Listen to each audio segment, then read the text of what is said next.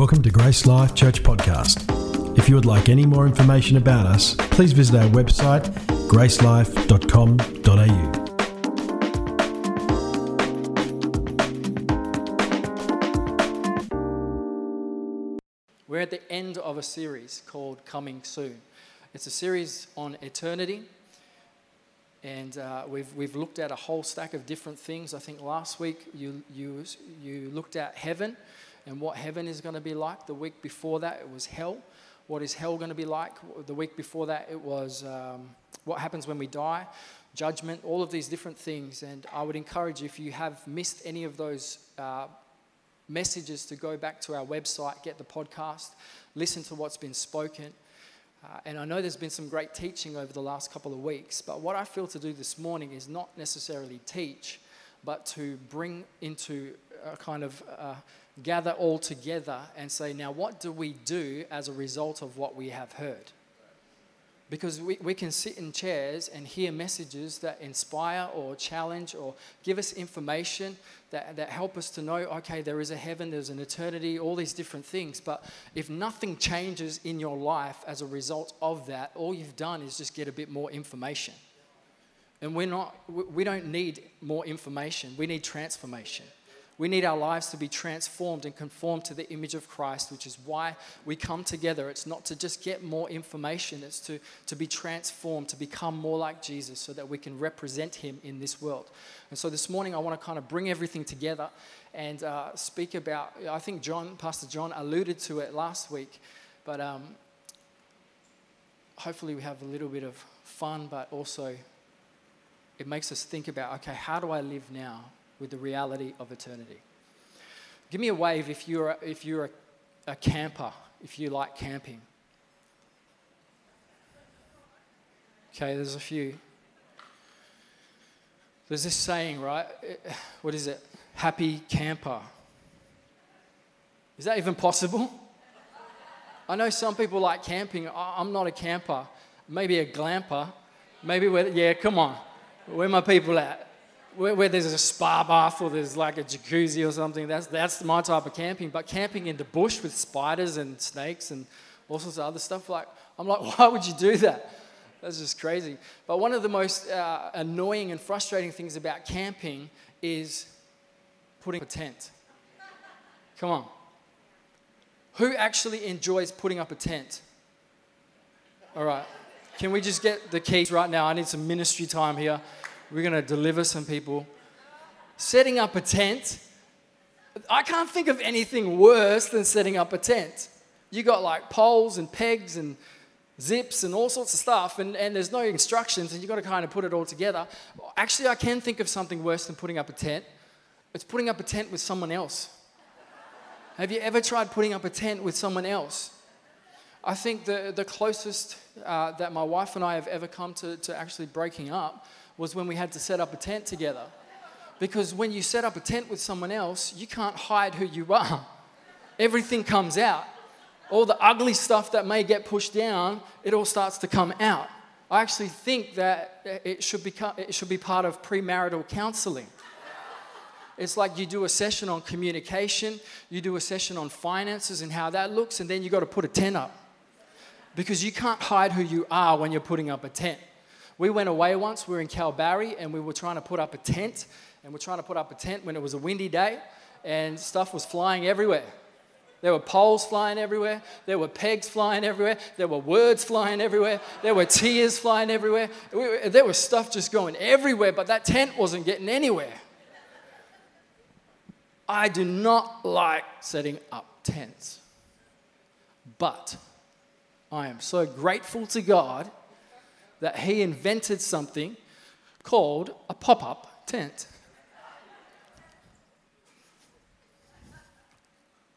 One of God's greatest inventions and greatest gifts to mankind is what we call a pop up tent.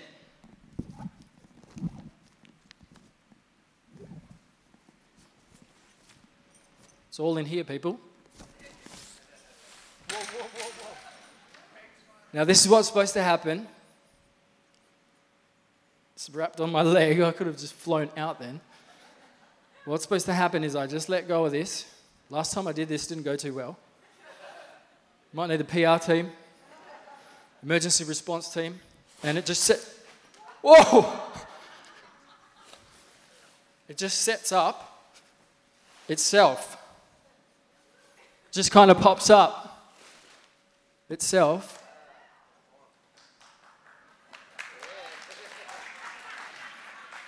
Thank you. I obviously didn't practice that, but it just sets itself up. How good is that? Saves all of the tears, saves all of the. So I could probably go camping in this. That would be all right. Get these pegs out of the way. Be a bit of fun.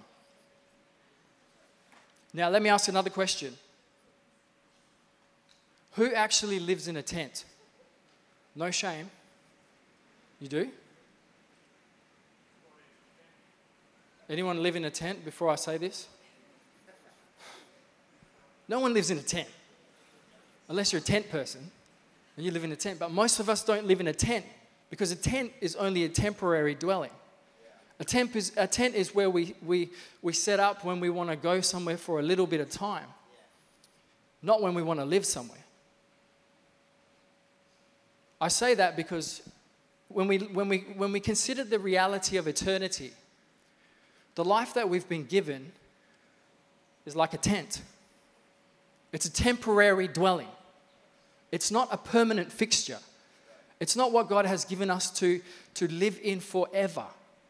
But we can become so fixated on the tent that we miss the reality of eternity around it. You see, I can get my tent and I can, I can think, you know, I want to set my tent up. I want to have the best tent in tent land. So I get my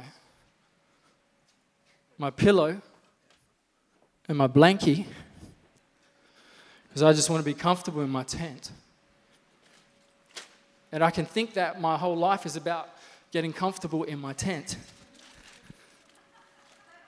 And I can, I can order from um, eBay a TV. Can I please order a TV?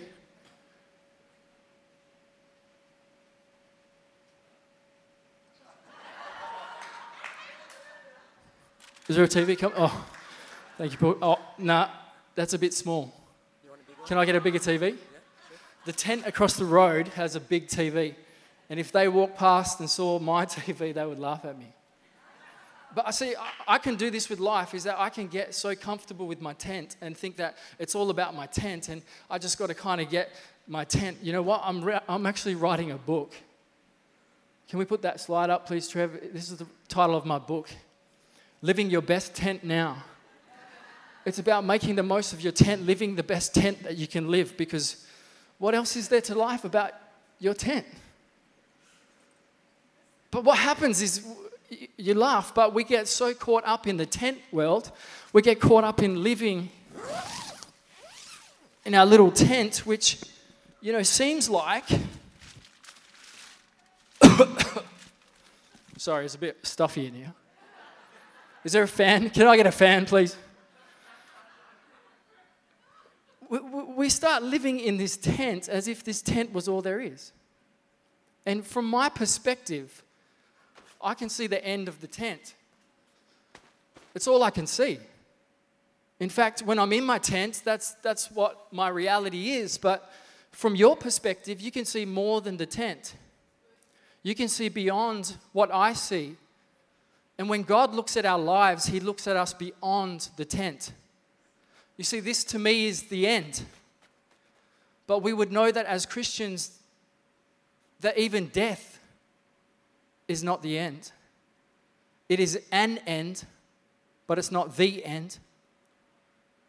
Beyond this, there is much more, much, much more. And God would have us consider that this morning. I'm going to read from Colossians 3, verse 1. Is it on the screens? I can't actually see. Is it? Colossians 3. Yeah? I can't breathe in here. Okay, it says, Since you have been raised. Is that a big TV? Just leave it at the doorstep. Thanks, Paul.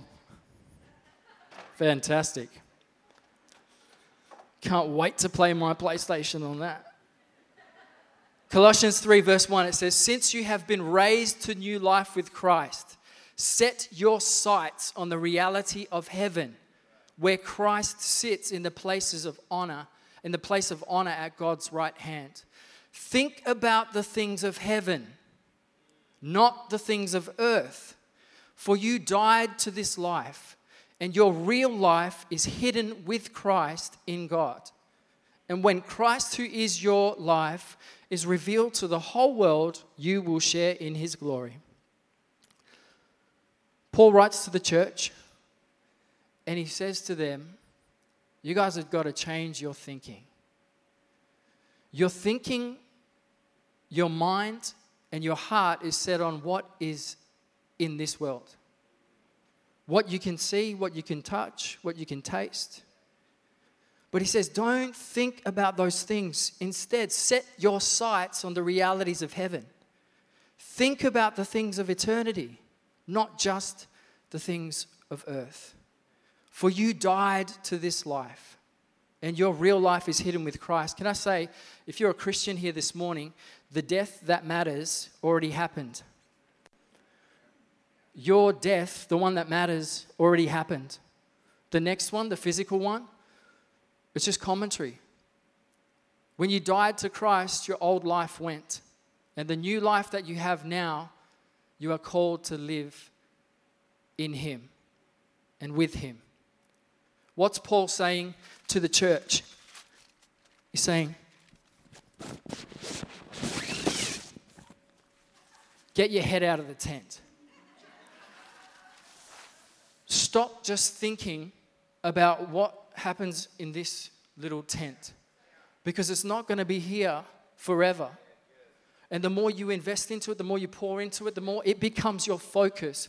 I'm not saying don't look after your life. I'm not saying to, to you know, don't do anything with your life. But I'm saying when that becomes the focus, when my eyes are set on that, I get stuck in this shortened reality. And God says to us, get your head out of the tent. Consider that there is so much more to eternity than just what you see in that tent. I want to share a, a, just a quick pathway that we see in Scripture in the way that God would call us to live, in the way that God would call us to think. It goes like this eternal, internal, external. When we read Scripture, we see that the biggest amount of, of, perspective that God calls us to have is given to the eternal things to consider that, hang on a second, there's much more to life than, than just here, the here and now. And then we see there's a pathway that goes, when you consider eternity, then you need to look internally. Because God's, con- God's concern is more about what's happening in your heart, what's happening in your life, than what's happening around you. And then He calls us then to focus on the external. So, eternal perspective shapes my internal person, which then influences my external world. The world has it the wrong way around.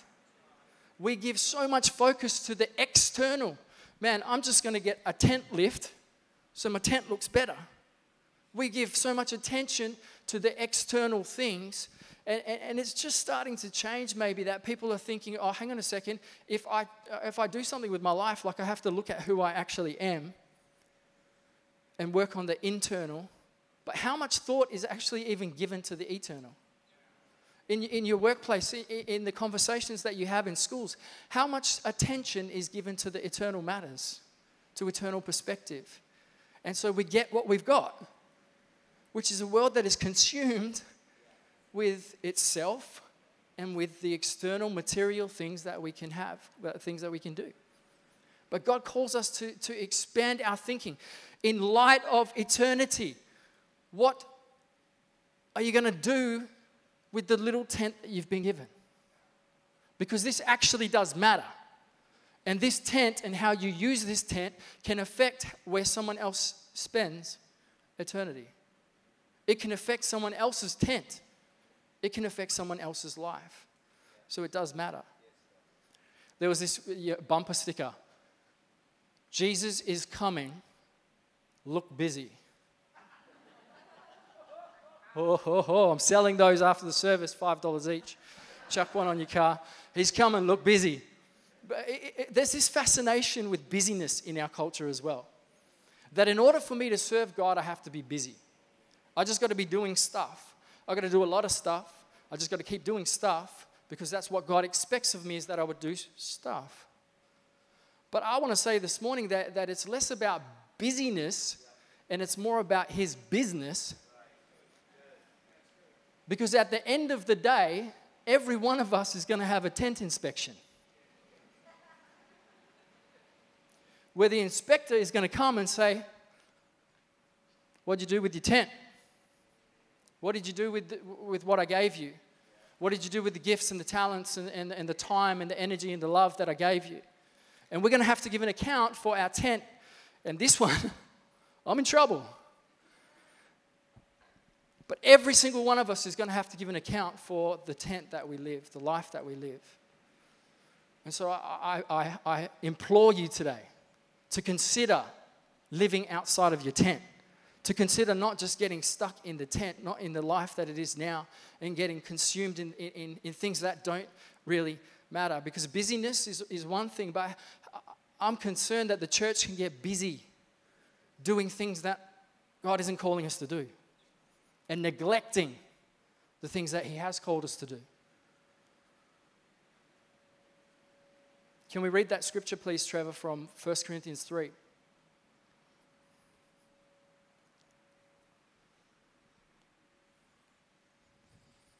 Got it?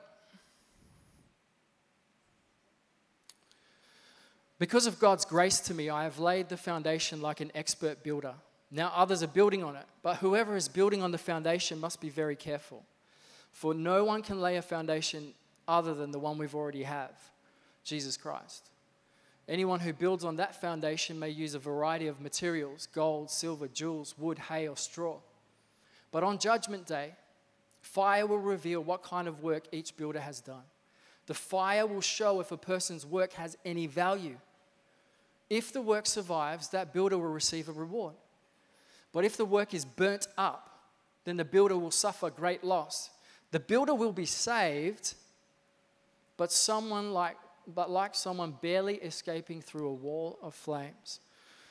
There will be a time when everyone has to give an account for their lives. This was written to Christians, this was written to believers, people who follow Jesus. And Paul says to them multiple times in his writings that you're going to give an account for your life. You're going to stand before God and, and He's going to ask the question, What did you do with what I gave you? What, what did you build? What, what, what, what? Show me the tent. Like, what, what was it? Every one of us. That, for, for a believer, that, that judgment is not about salvation. Let me say that. It's not about your salvation. It's not about punishment or penalty for your sin that has already been dealt with. Jesus, Jesus is a just and fair judge and He would not call you to pay the penalty for something that He has already paid for. It's not about salvation, but it is about what we did with what He gave us. And that's the question that we got to ask ourselves What am I doing with what God has given me in light of eternity? I'm not here for a long time. So, what am I going to do? How are you building? Paul says, I'm, a, I'm, an expert builder, I'm a master builder, and I use different materials for building.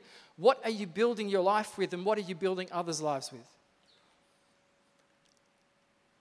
Can I say something in that as well? He says, uh, what will be burnt up is dependent upon the material that was used to build. There is no mention in there about the quantity of what you do, it's the quality. It's not that you have done this and you've done that and you've got this resume and there's so many different things that you've done. It's the quality of what you have done. What's the substance? What's the material? we can get real busy doing stuff. We can get busy. Look, look, busy, Jesus is coming. I'm not saying that we shouldn't be doing stuff because the opposite is also true, where we see uh, believers who are kind of just chilling out. Camping chair Christians.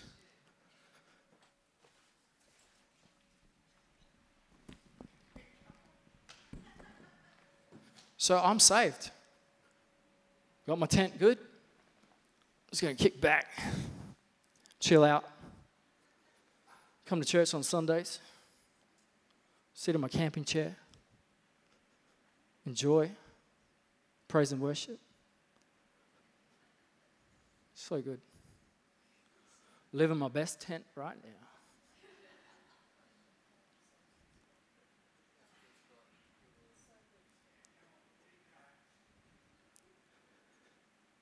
I'm an expert at napping. I've studied it. I could do a doctorate on it. They say if you love something, learn about it. I love napping. I could tell you a couple of stories about napping if you want a tip. If you want to have a quick power nap, put your keys in your hand, put your hand on the side of the chair, close your eyes. when you start to fall into a deep sleep, your body relaxes, the keys drop and wake you up. I also love coffee. I thought maybe I could partner the two things together coffee and naps. Sounds crazy, but it works. There's a science behind it.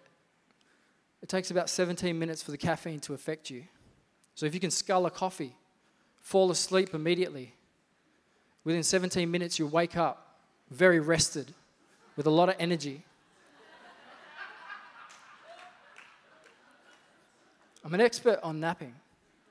I could tell you a few other things, but for time's sake, I won't. But what I do want to say is this the church has got to wake up.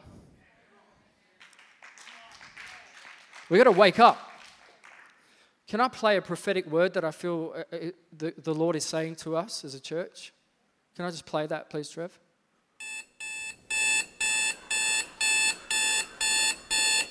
Thus saith the Lord, wake up. We got to wake up. Power naps. Think about power naps. I'm going to use that word, power naps. Do you know what? There's power in the people of God. The Holy Spirit is resident in you, which means you carry power. You carry the power that this world needs to be transformed. You carry the power that this world needs for healing, for transformation. You, you carry the power that this world needs for restoration. And we're having a power nap.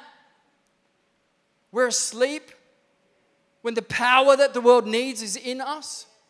Let me tell you a story. There was a, there was a pastor that went over to Africa. His name wasn't Josh Fernandez, it was a different pastor. He went over to Africa and he looked at, at, the, at the, uh, the people that he was working with in Africa and he said, You know, we really need to help these guys. And one of the practical things he wanted to do for them was to get them a, a um, like a Jeep because he said they have to go and travel so far to get water.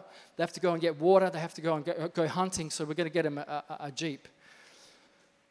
He goes, comes back to, to his church and says, We need to get these guys a Jeep. They need this to go and get water, to go and get food and hunt, and they just need this Jeep. And then he comes back to Africa and he brings this Jeep and he gives it to the chief of the village. And he says to the, the chief of the village, this Jeep, this Jeep is for you so that you can go and get hunt and you can go and get water. We want to bless you. Take the Jeep.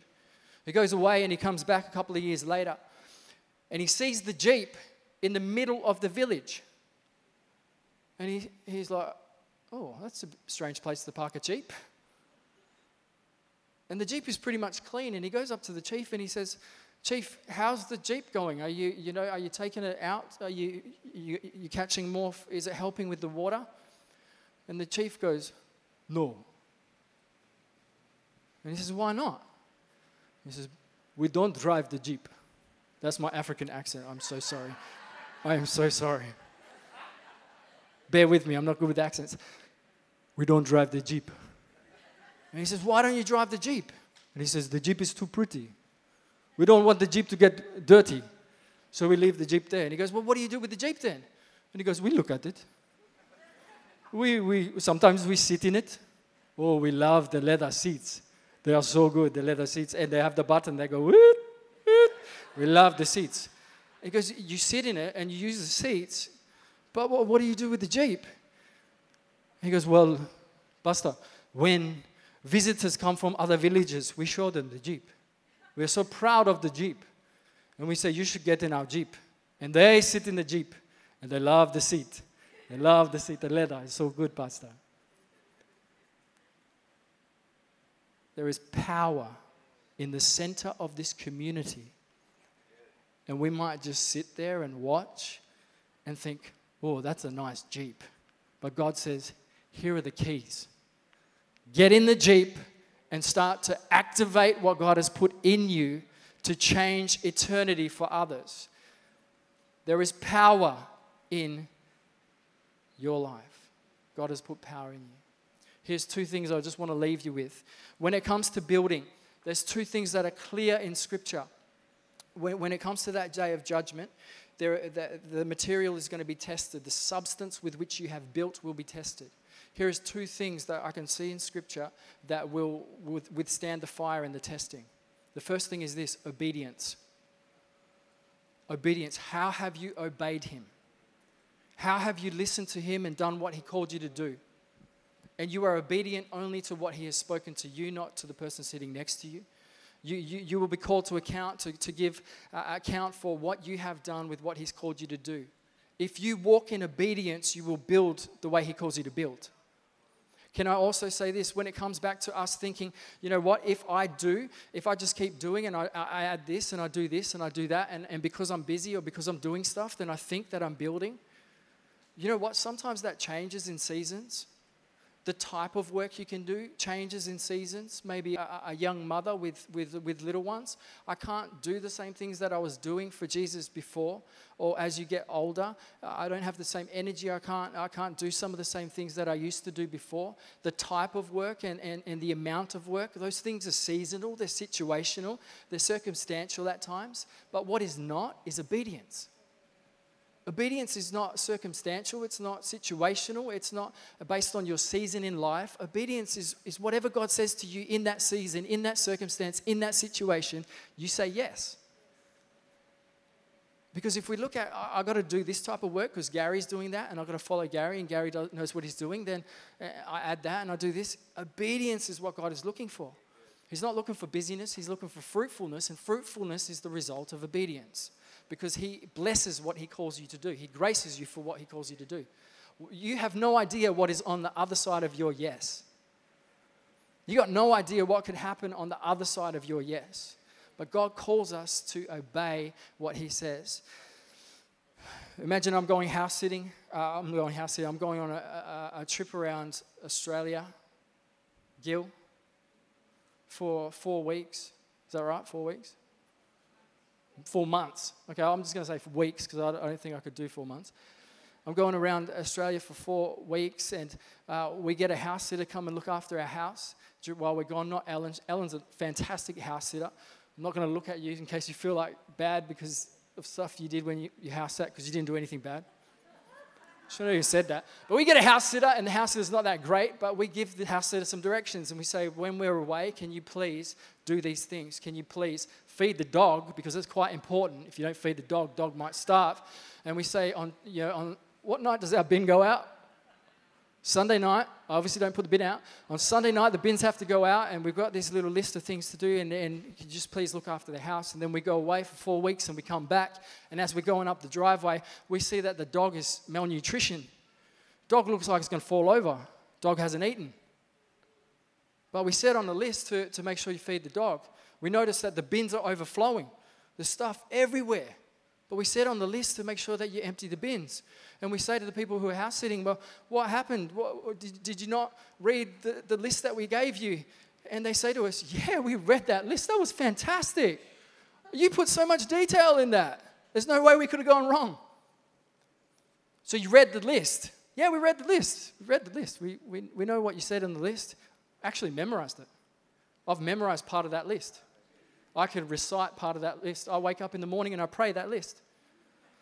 I see the list that you, you, you get there. So you, you know what the list is. Yeah, we know the list. We had life group. We got people over and we read the list.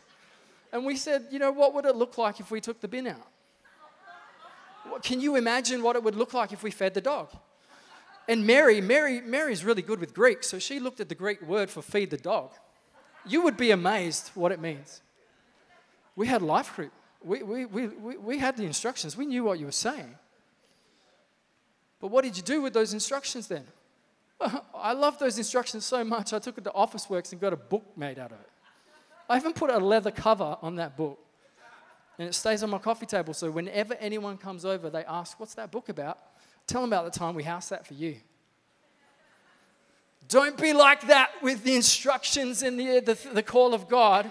I could memorize it, I can tell you what it is in Greek. Live it out. Be obedient to what God calls you to. Obedience is what he's looking for. Here's the other substance. I'll finish with this. It's the substance of love.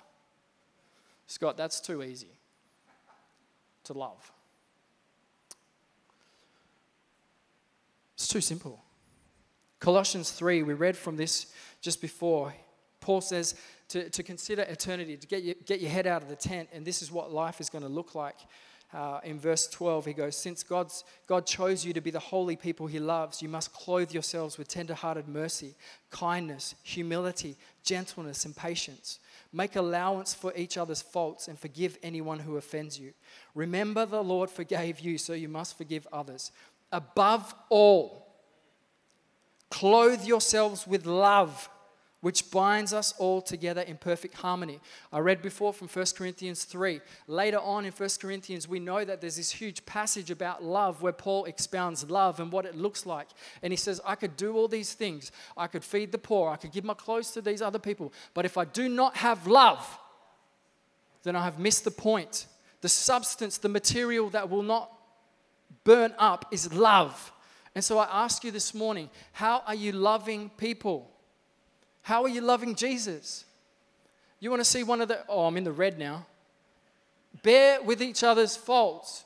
Chuck that, chuck that one back up. How are you loving people? One of the signs of the, the last days, Paul says to Timothy, if you read that, he says, In these last days, there will be people who will be lovers of self, lovers of money, who will not love others, who will love this and love that. Look at the amount of times he says love in that passage. What is, what is a sign of the last days is a lack of love.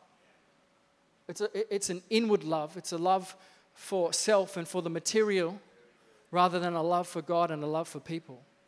So I challenge you this morning how would you live in love in light of eternity? Hey, JL. In light of that tent. You got this tent for I don't know how long. No one in this room would know how long. But what are you going to do with the tent that you've been given? What are you going to do with the time that you've been given, the talents you've been given?